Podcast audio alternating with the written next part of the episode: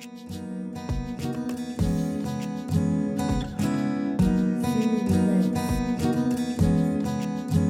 现在收听的是暴躁演讲室的微醺 Talk。我是在台湾的 Cindy，我是在澳洲留学的 Stella。好，跟大家分享一下我们的近况吧。那我因为最近拉躁症的部部分呢、啊，也有点发作了，所以紧急回诊了好几次。你呢？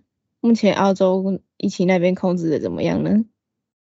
嗯，目前我住的地方其实控制的蛮稳定的，但是在维多利亚，就是啊、呃、墨尔本那边跟雪梨那边都还在封城的阶段，然后雪梨那边应该是目前澳洲最严重的地方。我记得今天好像有大概一百多例发生。Oh. 这对澳洲来说是很大的数目，所以他们的那个封城阶段就是一直无限推进，对。但是我住的地方就是一个世外桃源，只需要外出戴口罩就可以了。嗯嗯嗯。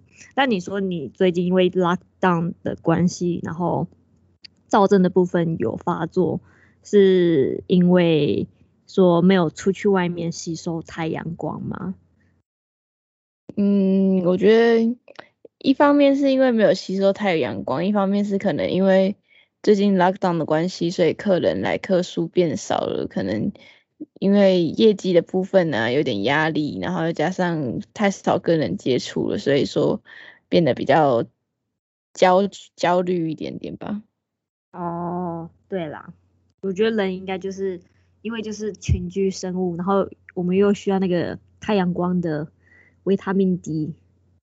会让我们那个身心比较稳定一点，所以大家应该都有被 lockdown 有所影响到。但是我听说台湾的疫情现在控制的蛮稳定的，然后也快要解封了，对不对？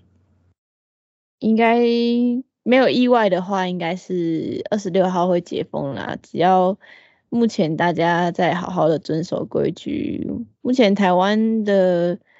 那个 case 的话也是降低到个位数十几位数了，其实也还 OK，算稳定的啦，还不错啊。那希望你到时候的状况是能慢慢稳定下来的，希望喽。嗯，会啦会啦。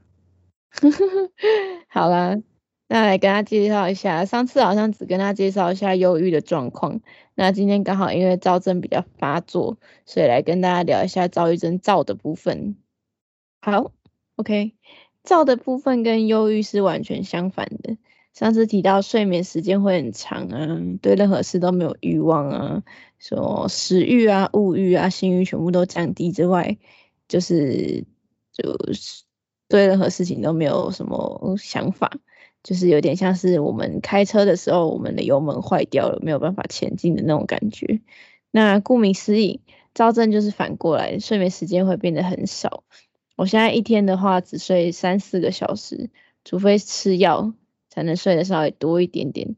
那对任何事情都很有想法，记性会变得很好，讲话的速度也会变得很快，想做的事情也很多，物欲也变得非常的强。但能力不一定足够，所以会造成自己有一点点负担的部分。嗯、对，那有部分状况会变得很骄傲自满。我好像比较没有这个症状啊，有吗？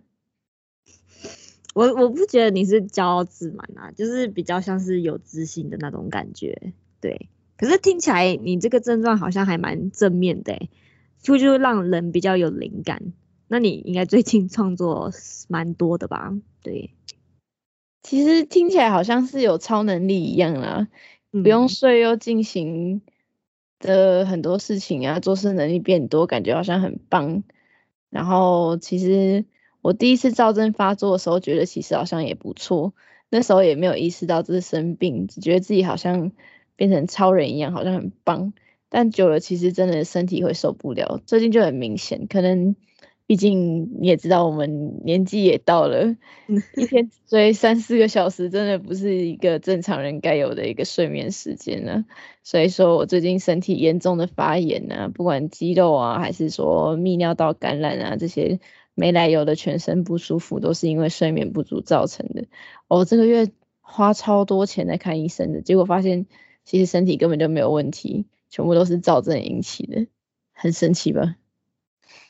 可以睡三四个小时真的是有点有点夸张耶！我我这么，我现在大概二十五岁，然后我至少每天都要睡个六七个小时，我才会觉得满足，才不会那么心情不会那么 down。可是你才睡三四个小时，这样应该身体很快就嗯会燃烧殆尽吧？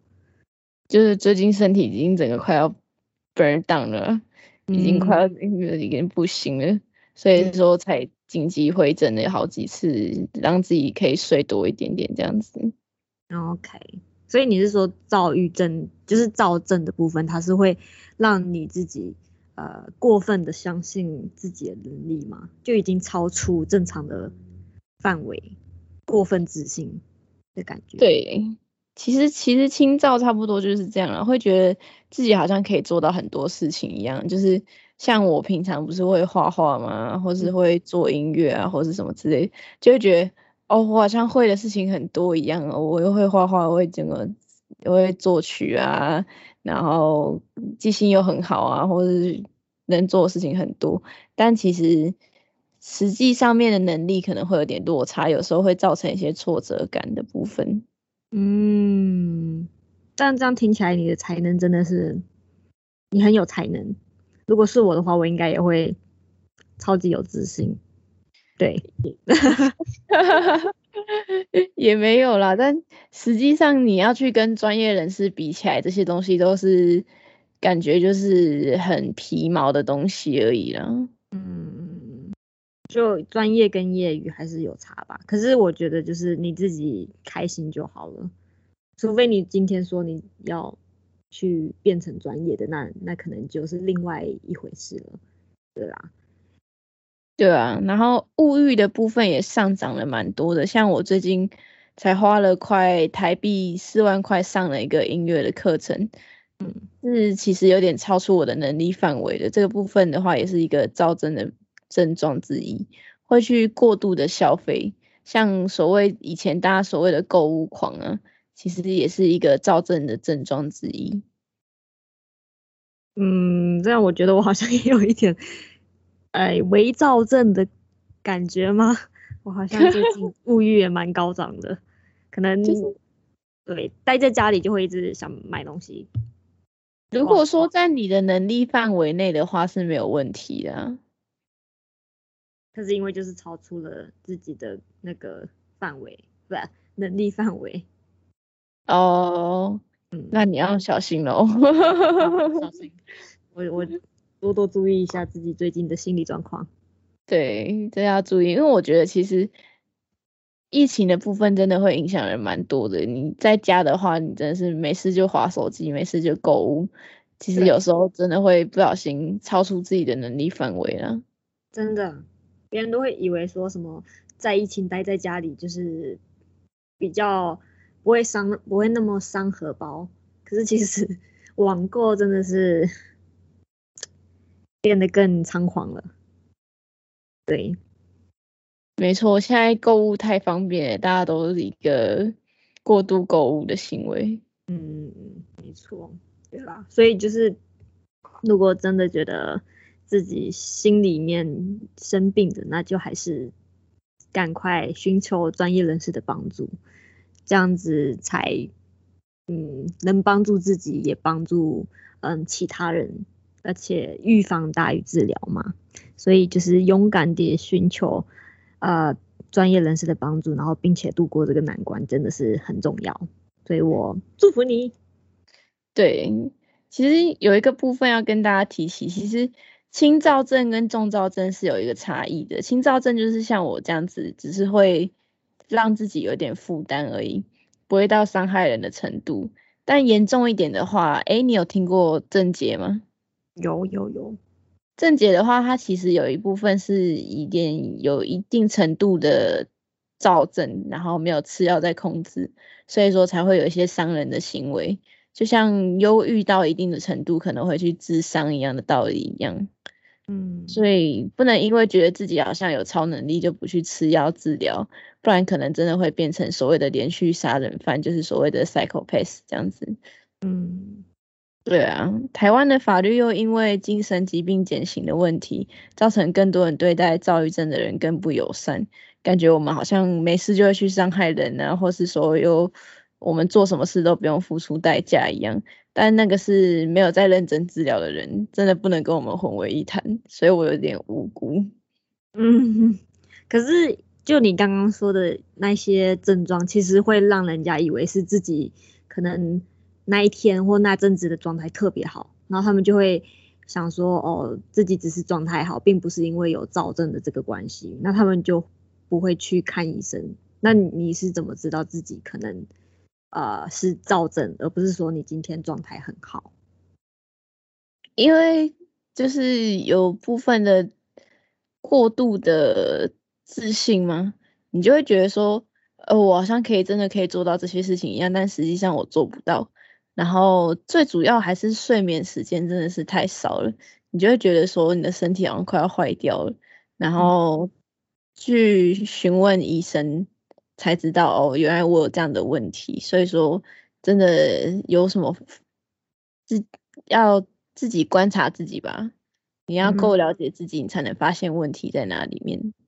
也是，而且就有点像是说你的身体。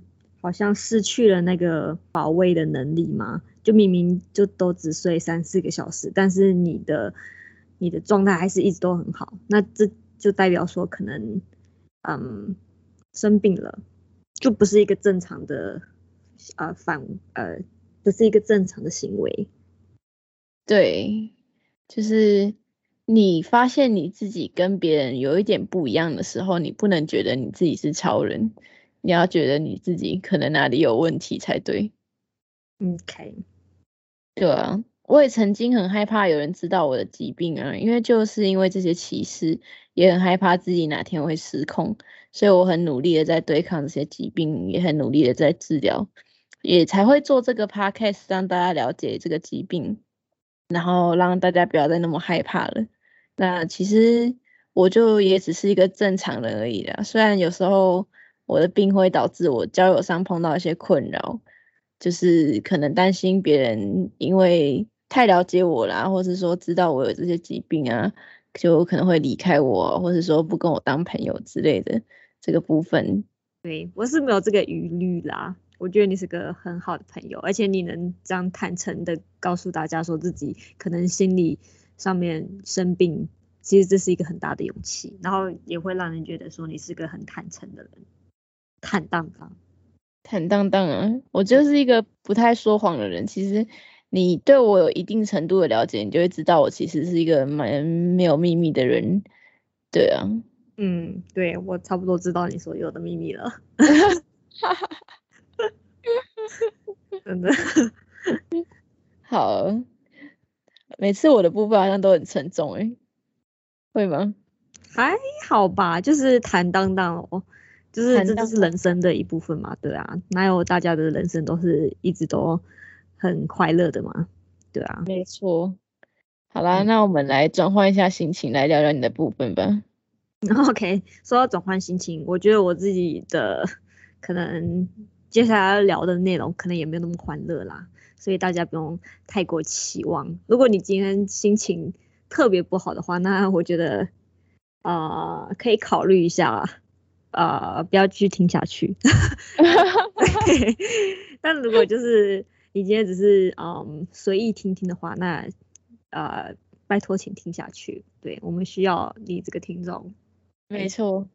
所以我就是要说的，就是我觉得国外生活也是有很多不简单的地方啦。就像你刚刚有说到，呃，你会你会害怕说在交友上因为自己的一些问题，然后。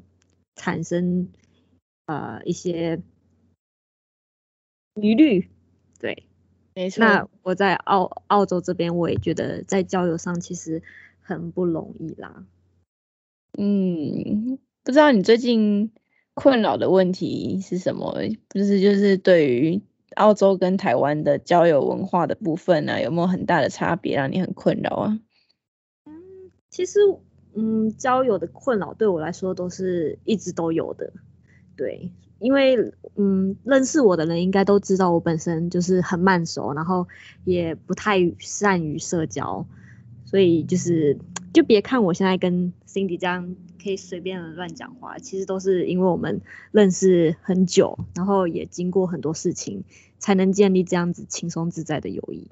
但你是不是一开始觉得就是会觉得我也有一点 socially awkward 这样子的感觉？其实刚开始也还好，因为我自己也比较慢熟啦，所以刚开始我会觉得好像是我的问题一样，所以说也没有想那么多啦。OK OK，对，我觉得就是因为，嗯，可能当别人在跟我讲话的时候，就会会让别人觉得说他们自己好像有什么问题，所以就会变成说别人。会因为跟我讲话而感到压力，所以我们就会保持一个呃友好的状态，但是不能去深交的一个状态，因为可能这个人就会感到太多的压力。就是你怕那个你太过于热情会吓到人吗？嗯，就是他们会觉得说，就因为今天我们刚见面的时候。因为我的个性可能会让别人觉得说，哦，是他的个性，所以让我们的嗯谈话没那么顺遂。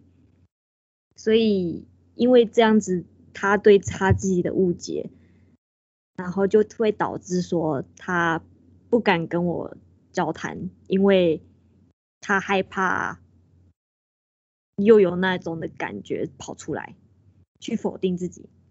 这有点复杂，就是哦，你说像我像我这样子嘛？就是觉得说是我的问题这样子。对对对对对。然后可能如果换作是别人，他们可能会觉得说，哦，我是不是只要跟你讲话，我就会发现自己的问题？可是我不想要发现我自己的问题啊，就是发现自己的问题是一件很痛苦的事情嘛，所以他就不会想去去触碰到这些会让他觉得自己有问题的人。多事情，嗯，对，这样说应该比较有通吧，应该有通吧，对，这是我自己的想法啦，我也不，我也不确定这是不是就是一个心理的，你知道一个心理学的感觉，应该是哦，嗯嗯嗯，对，所以就是就是因为我这样这些事情发生，所以我觉得。因为人在交流的时候就不会想一直接触一个让自己不舒服的情况，对。那因为我有这种个性，所以我其实这种交友状况在我在台湾的时候就已经有了。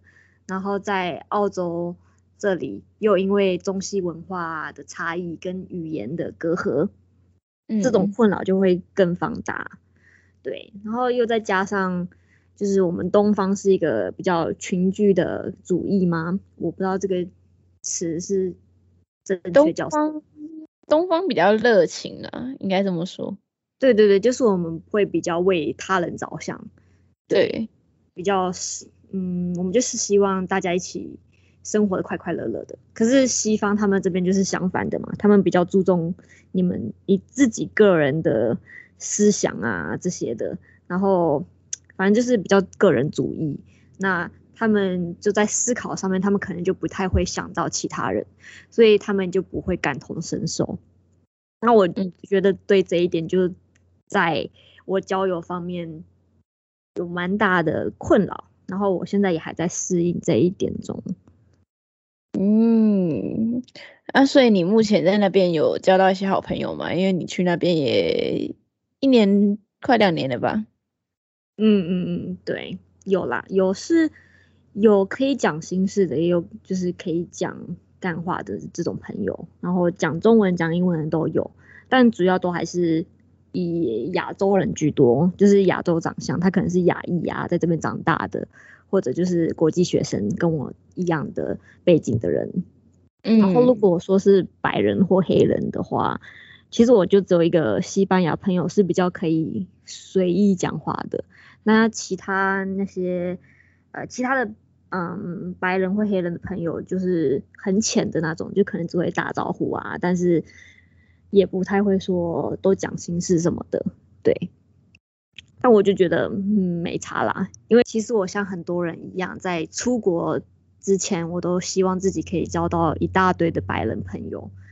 我我觉得这样子才算是留学成功，然后父母才会觉得骄傲。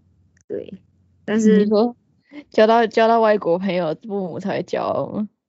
就是不只要交到外国朋友，还是要交到白人的朋友，一定要白人哦。对。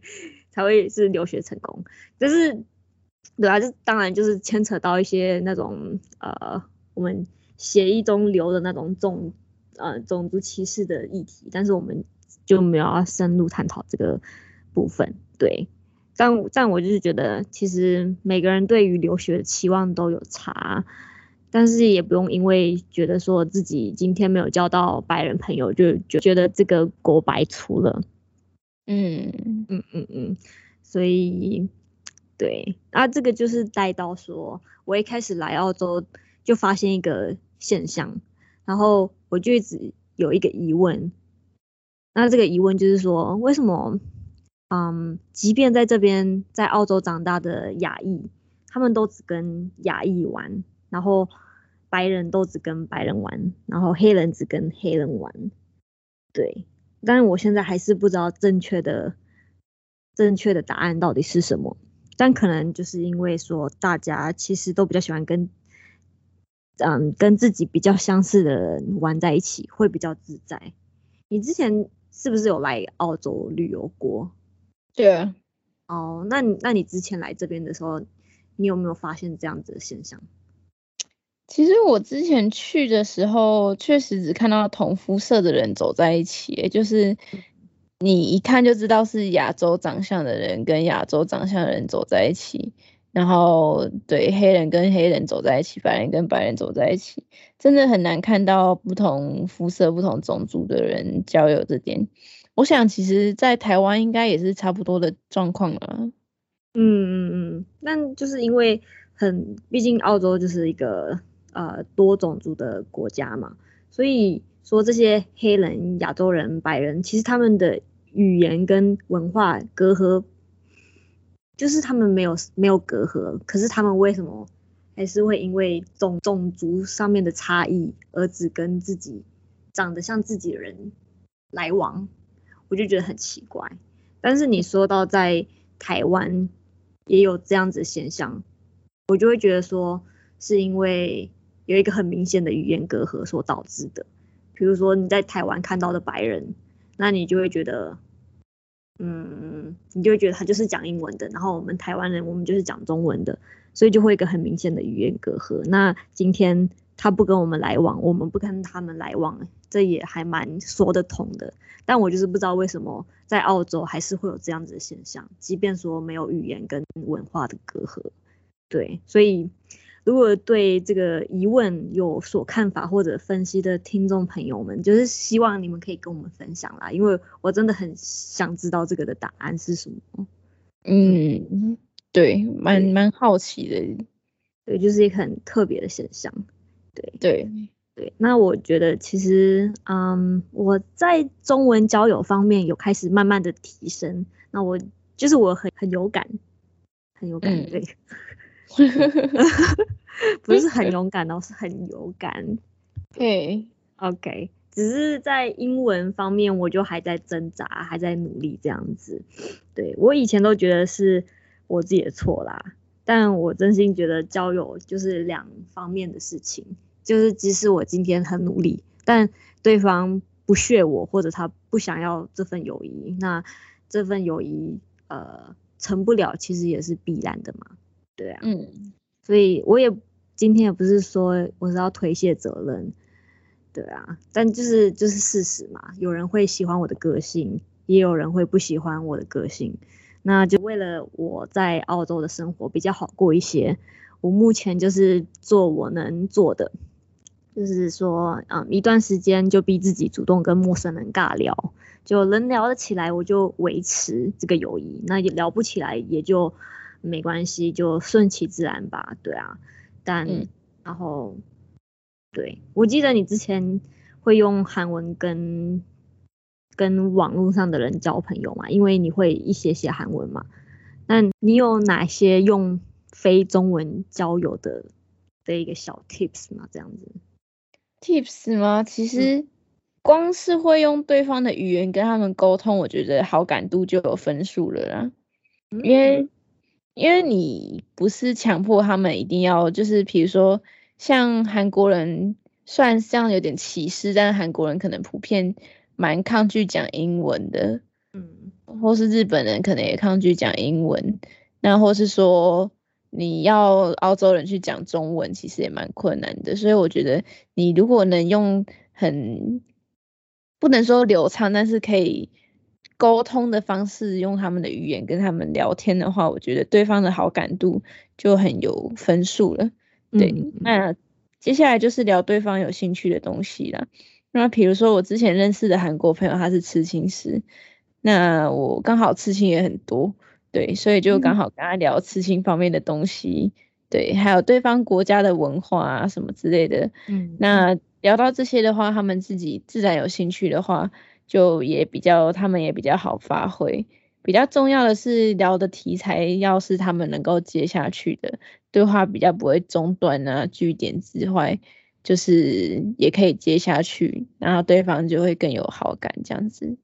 嗯，也是，我觉得这是一个很实际，就是很有用的的 tips 啊。对，因为我觉得我每次自己讲一讲，都会自己尴尬掉，然后让对方也觉得很尴尬。然后在那个当下，我就会假装没事，然后赶快远离现场，就是假装 没事发生，对啊。所以你看我就是就是就是这么不擅长 social，很容易就会据点别人，对啊。所以我觉得我需要多多向你学习，嗯，你真的厉害。哈哈哈，其实我也不是先天就这样子的，其实有时候也是磨练出来的，也可能是因为我的工作上的需求。所以才会去磨练一些东西，或是说让自己去了解更多的国家的文化啊，更多的职业啊，更多的东西这样子，然后才会变得跟对方更有话聊。所以说，就是希望大家能发现自己的问题点在哪里。那无论是心理的压力还是交友上的困难，只要发现问题，我相信应该没有不能解决的事情啊，对不对？对。只要有心都可以克服，只要克服。对，好，那我们今天的分享就到这边。有什么问题或是什么意见，也可以透过下面的链接跟我们联系。那有什么好奇的问题或是题材，可以推荐跟我们讲哦。那大家拜拜，拜拜。